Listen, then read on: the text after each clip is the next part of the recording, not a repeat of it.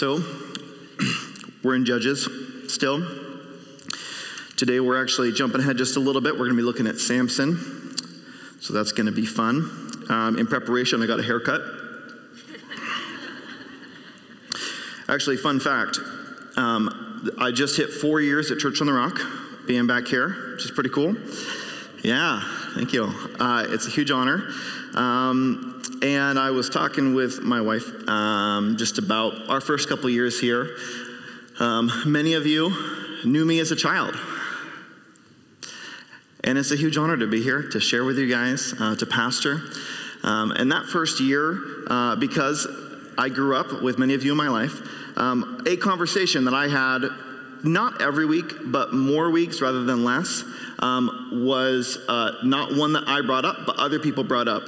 And it would go something along, how you doing? Good to see you. And we would chat for a minute, and then they would say, by the way. And then it was either a compliment on my hair, because I had gotten a haircut and it was shorter, uh, or someone would say, you know, your hair's, you might... you might want to cut that. Like, you might want it a little shorter or do something like that. So for all of you who have some thoughts about my haircut, I got a haircut. Um, we had men's chapel last week. Mark Guess shared, which was wonderful. Um, something that I loved is he started out with some dad jokes. He inspired me, and I've prepared some for you this morning. Uh, my wife didn't really laugh at them, and that has not deterred me one bit. Why did Samson try to avoid arguing with Delilah? He didn't want to split hairs. I know, I know. What kind of cell phone did Delilah use? Samson.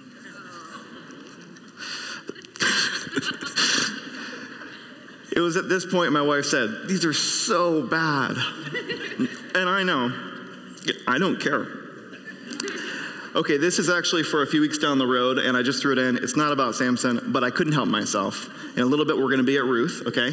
So here we go. What kind of man was Boaz before he married? He was ruthless. Okay, and here's the last one. Samson was probably the best actor anywhere in the whole Bible. His last performance really brought the house down. Okay, that's it for my jokes. I think the jokes actually are helpful because Samson is, I don't know, probably the most well-known story out of all the judges. Everyone knows Samson, especially Samson and Delilah. Um, seems like kind of a fun story. He's like the strong hero. He's got the luscious locks and the big muscles, and he makes it all happen. And he's flawed, but aren't we all? And then his last, you know, act, he takes out a bunch of Philistines, and we feel like that's pretty sweet. Um, bad news is he's not really a hero. Like I thought about, he's like kind of like an anti-hero or like a reluctant hero. Or like, I'm angry, and it just turns out that God uses all of my anger to accomplish his purposes, kind of hero. And actually, uh, you know, we have in Judges these cycles that, that happen that Aaron, you know, shared a few weeks ago. My mic just cut out. There we go. Um, where we have them in prison. Things go bad. They repent. They need someone to get raised up. God raises up a judge. They deliver the people, right? And then some time goes on, and then it kind of repeats again, right? And so Samson starts out right at the beginning of that. They've been in prison to the Philistines for quite a while. Um, and the context for this, uh, Judges seventeen, verse six. This is kind of the theme for all the judges. Every man did what was right in his own eyes. Judges is helpful because we get to see what it looks like when society begins to collapse in on itself and slowly spiral downward time after time as it repeats these cycles. Not that we would ever need a reference point for that, um, but it's there in Judges for us. But we also kind of like Samson. Like, because, you know, he's a person and he has the hair. This story is a little bit... Uh, I wouldn't say rated R, but, you know, it has some content in there. Uh, so what we're going to do is I'm going to go through the story. We'll make some observations, as I love to do, and then we're going to ask how we can respond to this. So uh, at the time of the beginning of the story, uh, the Israelites have been in prison to the, the Philistines. The Philistines are ruling over them for about forty years. There's a man named Manoah, uh, which is a great name, uh, and his wife, uh, well, she's off by herself, has an angel appear to her, and he tells her, you are going to conceive a son. And now she's barren, so this is this is news to her. You're going to conceive a son, and he is going to begin to deliver the Israelites out of the hand of the Philistines. And also, you are going to make him a Nazirite for life, okay? Now, a Nazirite was a vow that the Israelites would take on, and it consisted of three things, and it was for the purpose of setting themselves apart for God. So they wouldn't cut their hair for the whole time. I've already failed. They would uh, not go anywhere near a dead body and handle dead bodies in any kind of way, and they would not consume anything from the vine, which includes alcohol, so grapes, et cetera. So the angel tells her, he's going to be a Nazirite, but not just for a time like a normal Nazirite. He's going to be a Nazirite for life, set apart for me for life. So this is news to her. She runs back to her husband and tells Manoah all this wonderful news. He's excited, and he also doesn't really believe. So he says, well, let's see, which this is kind of a theme in scriptures where the husband kind of goes, I don't know, maybe. He says, if the angel appears to me, we'll go from there. So she's off alone again, and the angel appears again, and this time she goes, oh, actually, uh, could you, this is going to be awkward later, could you hold on? One minute, I'm going to go get my husband. So she goes, gets Manoah, and comes back with him and says, okay, here he is. And he's excited. Here's the messenger that's been sent from God. And so he says, what's the message? And the angel says, well, for the message, you can ask her. I already told your wife. So he goes, oh, okay, well, uh, why don't you, why don't you stay? Have dinner. We'll make a feast for you. We're going to make a wonderful meal to honor your name. And the angel says, I don't want to eat, but if you want to make a sacrifice to the Lord, you can do that. So Manoah says, okay. So he gathers things to make a sacrifice, and as he makes a sacrifice and the flames are going up, the angel gets brought into the flames and poof, disappears. It's at this moment that they realize it's not the checker from Safeway that they know. It's an angel sent from God, not just some random messenger, fully sent from God. So Manoah has a little freak out. He thinks they're going to die. He tells his wife, oh man, we are surely going to die. We just saw a messenger from God. And she goes, I don't think that really checks out. He just came, shared this wonderful message with us. He already promised. He already told us what God was going to do. And she speaks sense to him, which I kind of like that she's the one that's like, you got to just cool it. Everything's going to be fine. So he says, okay, you're right. So some time passes. It's chapter fourteen. They have the miracle baby, right? She was barren. These stories are great. We have John the Baptist that happened like this. We have Abraham and Sarah. We have Jesus, where there's some, an angel shows up and says, a baby will be born, right?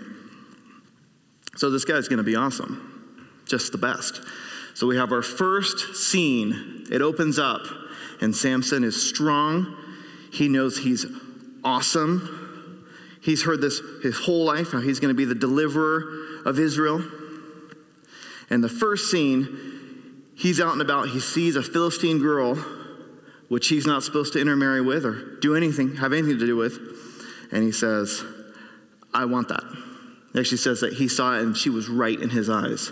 So he tells his parents, that girl right there, that Philistine girl, I want her. Go get her for me.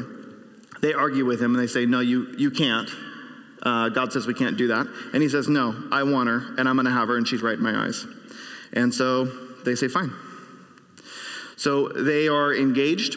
He goes to visit the girl down with his uh, parents. And on the way there, he runs across a lion, which he just says that he tears apart like it was a small goat or small animal for whatever reason. Continues on. He gets to visit uh, his girl. You know, on the way back, he finds some bees and honey in this dead lion. And he goes in, he gathers up a bunch of that honey, eats some, and brings it back to his parents and gives it to his parents. And he doesn't tell his parents that had come from a body which already was unclean, but also he's a Nazirite. He's not even supposed to handle dead bodies. So they finally go down. He's doing wedding prep. Um...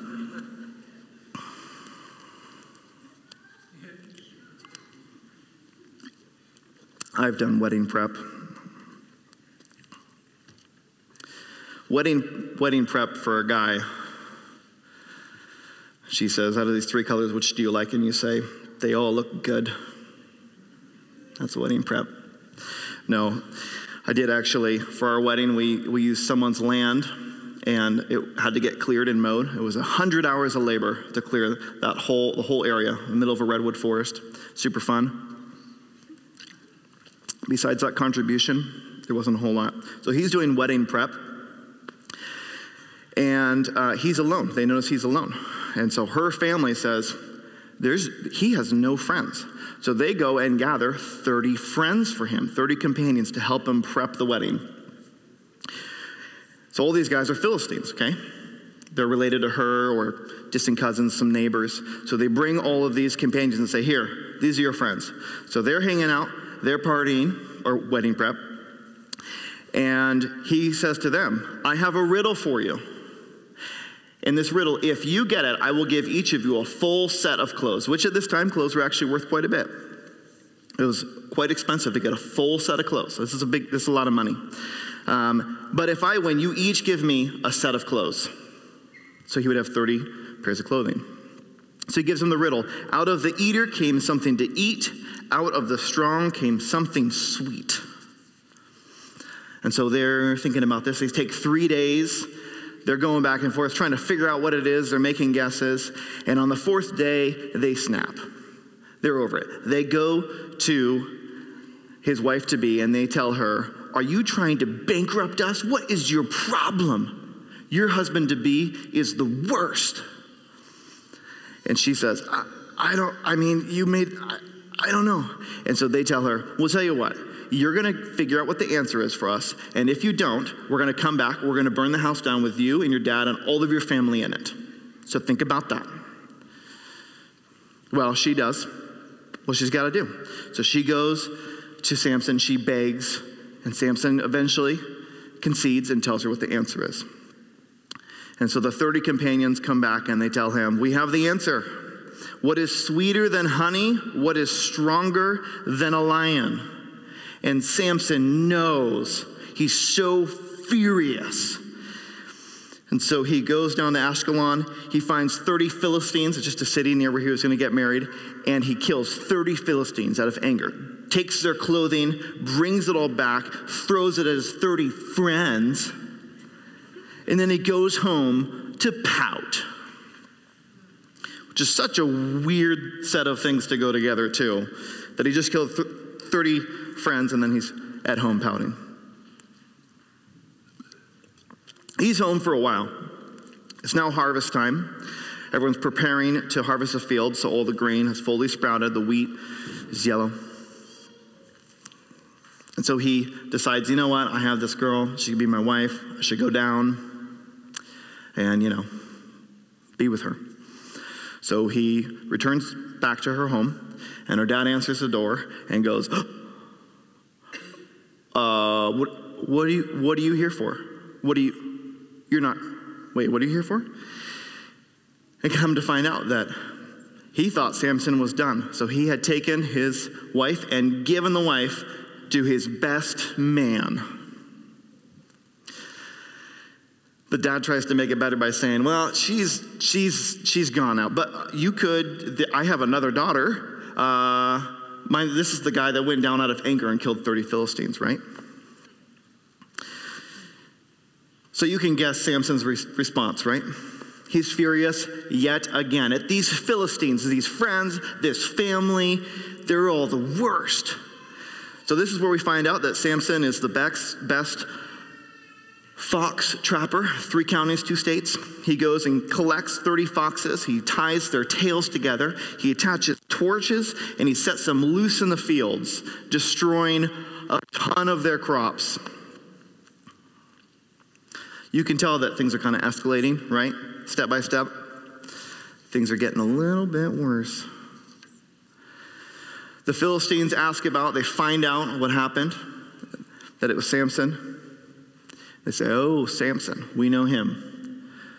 So they go find this guy that was going to be his wife, and they do what they had threatened to do originally. They burn down all the houses. They kill all the family. Samson is mad yet again, right? Continues to escalate. He goes and slaughters a bunch of Philistines, an undisclosed amount. And then, knowing that it's only going to escalate further, he goes and he hides. It says that he finds off and away a little cleft, a little rock, and he gets himself in there to hide away from the retribution he's going to face. Well, sure enough, the Philistines are really upset at this point. They begin some raids on the Israelites, and mind the Israelites are still under the reign of the Philistines. And so all the Israelites are upset. They gather a huge group of them to go approach Samson because, I mean, he can do a lot of damage, right? So they get three thousand men that go find Samson, and they tell Samson, "What have you done? Do you not know that the Philistines rule over us? What is your problem?" So Samson, one guy, caused havoc for the whole nation. So they go back and forth, and Samson says, "Okay, I'll make you a deal. You can tie me up. You can take me and deliver me to the Philistines. But swear to me that you yourselves will not lift a hand against me." And they say, "That's a deal." So they tie him up. They bring him to the Philistines. And when he gets there, he has a change of heart. He breaks, he's bound and he breaks all of it. And he starts destroying the Philistines. He ends up with the bone of a donkey, it says, and he kills a thousand Philistines. After killing a thousand Philistines, he finishes the fight. Whew, man, that was hard. And he tells the Lord, "Lord, I'm thirsty. Is there, is there water? Could I have water?" And out of the ground, water comes out that God provides for him. So Samson has a drink of water.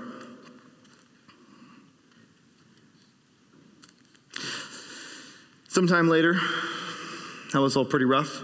Samson is in Gaza, comforting himself with a prostitute, and the Philistines find out where he is. So they surround the house. They're going to ambush him. He gets word of this, and he breaks out of the house. He makes his way, destroys some men, makes his way to the gates of the city, picks up the gates of the city, lifts them off and away, and places them on a hill.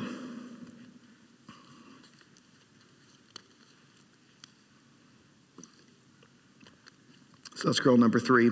That's girl number two. Now we got girl number three. This is the part everyone knows. Samson sees another girl. It's also a Philistine. He also says, "It looks right in my eyes." This girl's Delilah. So they're together. It says that he falls in love with her. And so the lords, there's five lords over the Philistines, they approach her and they say, "We will give you one thousand one hundred pieces of silver if you figure out what the secret to his strength is," which would mean five thousand five hundred pieces of silver total, which in today's money is five thousand five hundred uh, pieces of silver. Thank you. I did practice that one to make the transition quick so that it would like work, you know? I was really proud of that one. It's a lot of money. So she goes up to him. She says, "What's your secret to your strength? If you love me, you'll tell me your secrets." He tells her, "If you tie me uh, with seven uh, bowstrings, uh, and uh, it will take away all my strength, and I won't be able to fight back." And so she does that while he's asleep. She calls him the Philistines and then tells him, "Quick, Samson, the Philistines are here. Look, who knew this was going to happen?" And so they show up.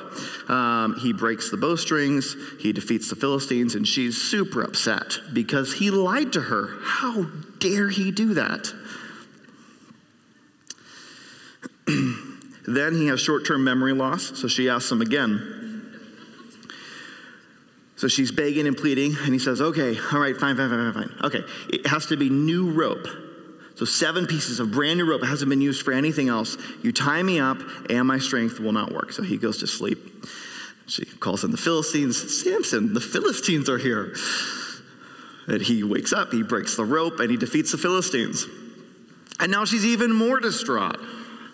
Oh, and she says, why do you do this to me? You don't care for me. You've lied to me again. And then a thought of brilliance, he makes up another thing. He says, if you do heatless overnight curls, no, he doesn't say that. If you tie my hair into seven braids and you put it in a pin, so a really fancy, pretty braid, I will lose all my strength. And so we go through this again. She calls on the Philistines. Samson wakes up, says he says he takes the pin out, and his hair falls down, and then he beats up the Philistines, which I kind of like. I imagine him doing this.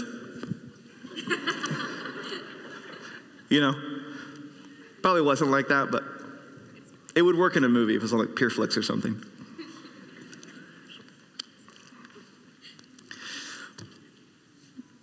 So fourth time, this is the last one. This is the one we know. She begs and she pleads. She tells him, you don't love me at all. And it says that he was exhausted. And so he tells her, if you cut off my hair, right, he's a Nazirite. If you cut off my hair, I will lose my strength. So he goes to sleep. She cuts off his hair. Um, calls the Philistines in. Samson, wake up. The Philistines are here. They come in, and they got him. By this time, from start to finish, it has been twenty years of them trying to get Samson. And they are ruthless with him. They beat him up. It says they take pieces of metal. They gouge his eyes out. His strength is completely gone. They take him and they put him at a millstone, which would usually be some kind of cow or other uh, animal that would pull that around, and they make him, set him loose at this millstone. And that's his future. A slave. There's a little bit more, which we'll do here in a bit. But that's kind of a nice story.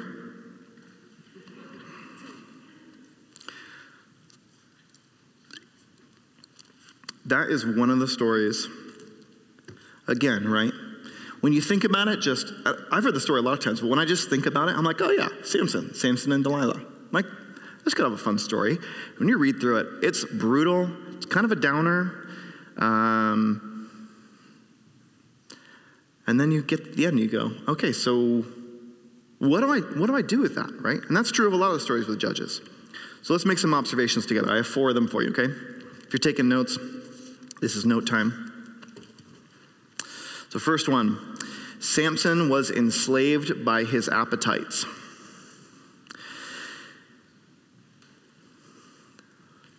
Samson was enslaved by his appetites.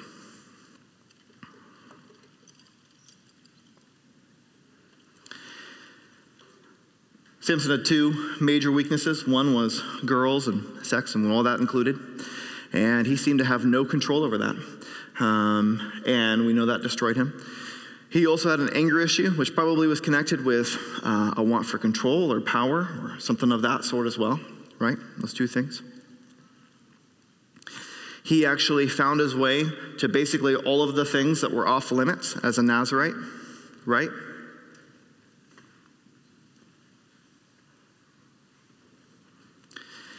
He is the ultimate story of do whatever makes you happy. Follow your heart. He sure did follow his heart. He really did. When you're reading the part with like Delilah and him, it seems so insane that, he, that would happen so many times. That's what an addict, addict does. That's somebody who has no control. They've lost all control.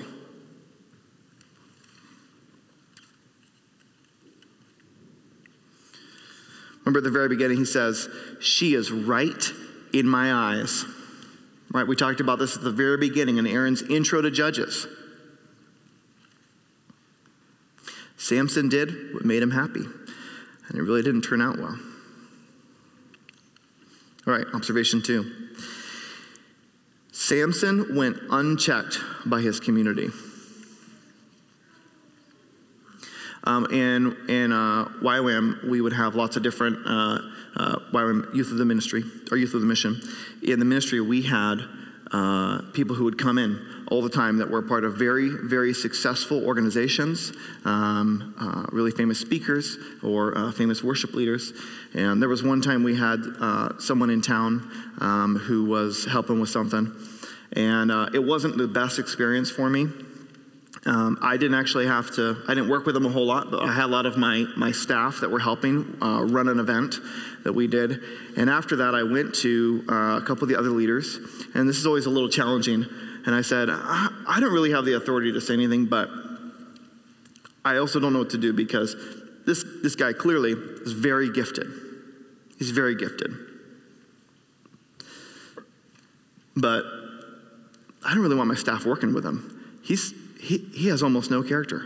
He was demeaning in how he talked to people. He required all, t- all kinds of stuff. And by the end of it, everyone that was involved just wanted to run away. He's a Christian guy. He's even a leader. He's actually a leader of a, of a lot of different stuff. And so I said, I, I mean, I have no accountability here with this guy, but for our staff, I don't think we should be involved. If he wants to do a, an event again, I don't think we should be a part of it. Just this guy outside connected with us. Samson has no one in his life who challenges him. Remember at the beginning, the very first scene that opens up with Samson is him seeing that the girl number one. He sees her and he says, she looks right in my eyes, go get her. And his parents are really clear, and they say, no, no, no, you can't, you can't do that. She's a Philistine. You can't be with her. And he says, well, I want her. You're going to go get her. And we don't have more context, but they don't stand up to him. They let him do what he wants. He's still a young man at this point. In fact, that's the only time that we know his parents said anything. And there's only one thing that Samson gets called to account on. And it's the one thing that Samson had called, or that God had called Samson to. Then three thousand men of Judah went down to the cleft of the rock and said to Samson, this is in Judges fifteen, verse eleven. This is when he's hiding. And they say, do you not know that the Philistines are rulers over us? What then is this that you have done to us? So no one challenges Samson. No one tells him, uh-uh, this is not going to fly. You're really strong and your hair is amazing, but this is not going to work. No one does. They let him do whatever he wants because he's strong and he seems to be making it work. The only time a group actually rallies in opposition to him and says, Samson, you got to knock it off. It's his own community, his own people who are opposing him and telling him not to do the single thing he's called to do, which is to deliver them from the Philistines. They say, stop fighting the Philistines. You're going to ruin this good thing we got going. It's the only thing his community calls him on.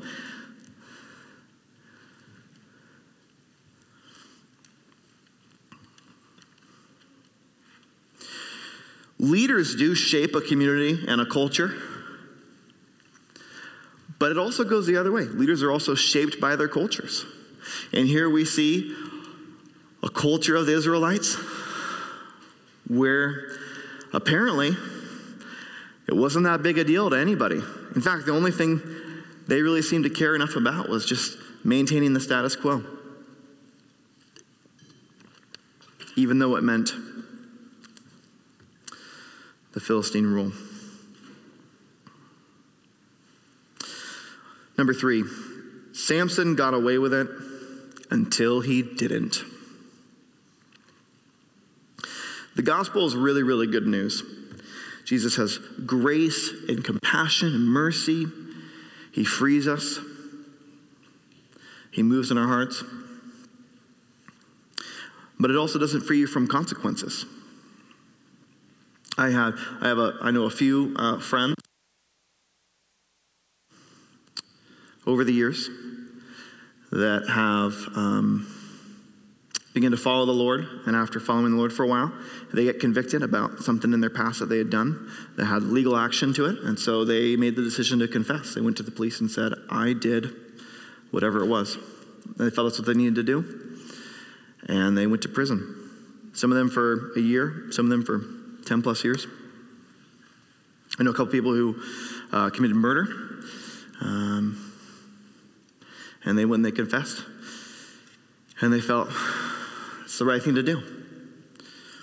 So the gospel's good news, but there are consequences, and consequences actually are the mercy of God.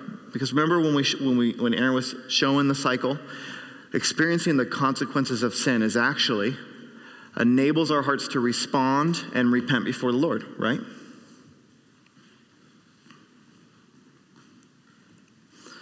But don't we all do this? Samson is easy to relate to because he's human. He's also easy for us to say, that's not me, right? We find ourselves on a path where we've continued to diverge from the things that God has called us to and actively do the things he's told us not to do. And we're able to look around and say, I mean, I kind of feel like maybe somebody knows, but it's worked out so far, so maybe it's going to be fine. And everything works out until the moment it stops. I had uh, one of my staff that I worked with that uh, was off on the mission field, and um, he was off in Asia somewhere, and uh, he ended up staying the night with a gal. There's that. And we had to bring him off the field. We had some debrief, um, had a bunch of steps set up for what needed to happen next, and he told me in conversation, he said, Drew, I was blind this whole time until now, and I can see every decision I've made for ten years lead me to this moment. I don't know what I'm going to do now, but I need Jesus. Everything worked out for him until the moment it didn't. A moment of weakness, a moment of perfect opportunity for him to act out. Samson got away with it until he didn't. Joshua uh, twenty-three fourteen, as they're taking the land, this is what the Lord had said to them. But they shall be a snare and a trap for you, a whip on your sides and thorns in your eyes, until you perish from off this good ground the Lord your God has given you. This seems to relate quite a bit. This is also a very, very long time before Samson is imprisoned by the Philistines. This is written way before. Thorns in your eyes, whips on your side. I know who that sounds like. And number four, God used Samson to accomplish his purposes. You could insert still. God still used Samson.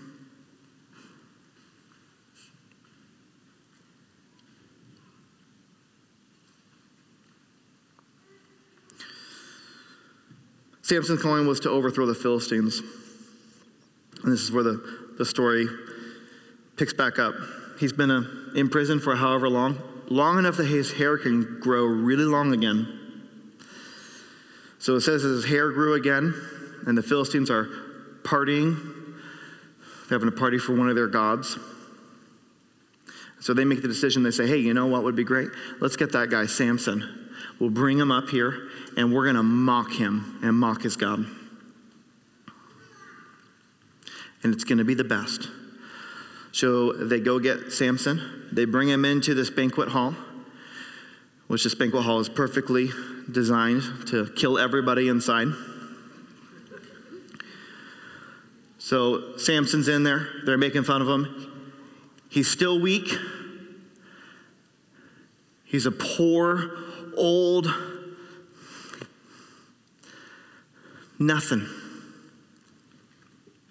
And so he asks, fatigued, asks if he can rest on the two pillars in the center of the room. So they place him on the two pillars, right? And he prays to God and says, God, please, just one last time, please give me my strength back. So his strength returns, the Spirit of the Lord comes on Samson. He pushes the pillars out, and the whole thing collapses in on itself.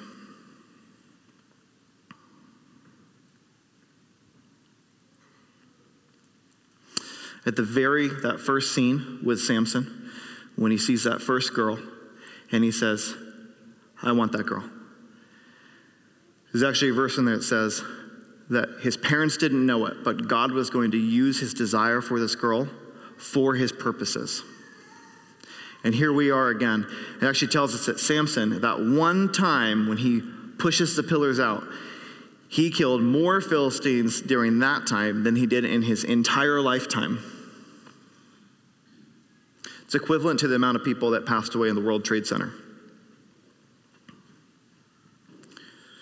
So he takes out the Philistines. Samson's birth, his life, and his calling were not an accident. God was willing to use a man of compromise, and he even called him before he was conceived, right? He sent the messenger. He's a man full of horrible mistakes. You know, I used to read Samson, like the Sunday school version, and I would read this part. And it's like the superhero movies, which I don't want to give any away if you watch some of the Marvel films or something. But the superhero films where you get to the end of the story and the hero sacrifices himself for the good and he, he dies, but everyone lives. It always feels like a bummer to me. I'm like, it would have been a great story if the hero lived. Or like, I don't know, injured really bad or something. I always felt disappointed in this. I'm like, oh, the hero dies. Shoot. Samson. But the hero I wanted Samson to be, it's an illusion. Samson actually isn't really the hero in the end because he was never the real hero. God is. Samson killed out of anger the whole way along. And I kind of, I kind of imagine, you know, the whole way through, God ends up delivering the Philistines like he promised, through Samson's disobedience and enslavement to sin. What would have happened if Samson had been obedient and said yes? You think about that kind of story that would be. It would be incredible. You can do it the easy way, or you can do it the hard way. So how do we respond? Right? What do, what do we do with that story? We have a story, even if you had never read it, which is entirely predictable. You know how it's going to end, right? Even if you had never read it, as soon as it gets to the part with Samson, the very first scene, you think, ah, shoot. It's completely preventable. He had so many outs. With Delilah, can you imagine that third time? Right before he finally told her the truth, and he just said, you know what? I can't do this, and repented. I don't know either, but it would have been better. And it was completely unnecessary. He didn't need to be disobedient to accomplish the will of God. In fact, God specifically told him to be a Nazirite, to follow him. It's this great irony of, of Samson is that he keeps saying it looks right in his eyes, but he's spiritually blind, and he ends up physically blind. We have a man that is incredibly strong, that can do all things, and yet he's actually spiritually, spiritually weak, and he eventually becomes physically weak. We have a man who is supposed to be a judge that's powerful and just, that follows God, that is actually enslaved to sin, and eventually he's enslaved to his enemy. God accomplished his will, and he was going to do it either way, and Samson took the hard way.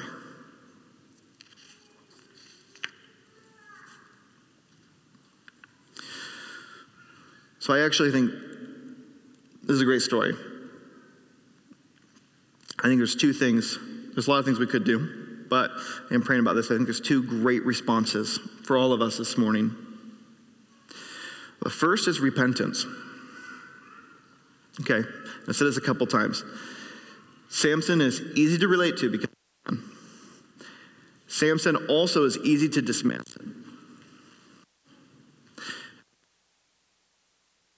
Um, because it is a wild story with wild events that is very difficult to relate to when you think about the actual events. I don't think the last time you were angry, you killed a thousand people.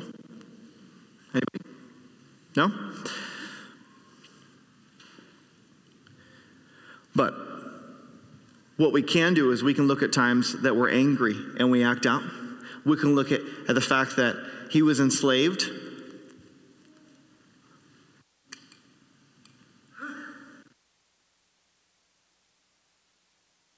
Enslaved to greed, lust, pride, self-image, addiction, power, work, success. This story you're meant to finish and go, well, that's that's not me, because that's like a really, really extreme version. And yet at the same time, if I examine my own heart and if I am honest, I act impulsively out of my own insecurities, out of my own fears, out of my own reluctance to come before the Lord and say, I'm weak and needy and I need the supernatural power of God. So we can repent. And the second thing is we can rejoice. We can rejoice. You know, we actually have someone else that was foretold by an angel that a baby would be born, that he would have super strength, that he would free the people.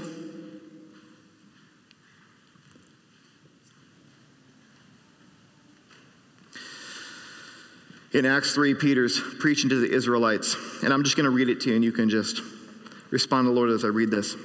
This is uh, in verse thirteen, so Acts three, thirteen. The God of Abraham, Isaac, and Jacob, the God of our fathers, has glorified his servant Jesus. You handed him over to be killed, and you disowned him before Pilate, though he had decided to let him go. You disowned the holy and righteous one and asked a murderer be released to you. You killed the author of life, but God raised him from the dead. We are witnesses of this. By faith in the name of Jesus, this man, man whom you see and know was made strong. So good. It is Jesus' name and the faith that comes through him that has completely healed him, as you can all see. Now, fellow Israelites, I know that you acted in ignorance, as did your leaders, but this is how God fulfilled what he had foretold through all the prophets, saying that his Messiah would suffer. Repent then and turn to God so that your sins may be wiped out, that times of refreshing may come from the Lord. Here we have the true judge, Church on the Rock. We have the judge that is blameless, that is perfect, that stands before us and does convict our hearts, but does it in invitation and empowerment. We get to come before God and say, Lord, I need you. I need your help. I need your empowerment in my life. And this story should make us honest with ourselves. Because you get away with it until you don't. The consequences, God extends mercy after mercy, and there's a time. There's a time that comes that the consequences, it's done. It's, it's locked in. The invitation to repentance, I say this all the time, is, is actually joyful repentance. There's mournful repentance, and there's joyful repentance. It's actually the act of coming before the Lord in acknowledgement of his empowerment. And we get to say, Lord, search my heart. Jesus. So what role will you play in God's story? What role will you play in your family? What role will you play in your community?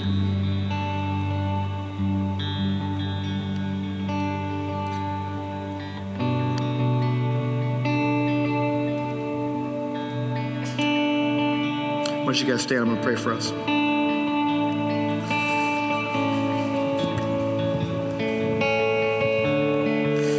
Jesus, I, I just thank you this morning for your spirit. I thank you for your empowerment. And I thank you, Jesus, that as it said, Jesus, that you give life, that those that come to you, it's like living water. And so we acknowledge this morning, Lord, that we are in need of you and that we love you. Would you search our hearts and know us? And so, Lord, this morning, we say we want to love you more. Would you move on our hearts this morning?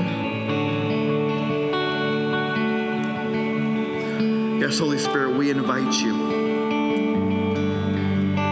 Lord, I just want to acknowledge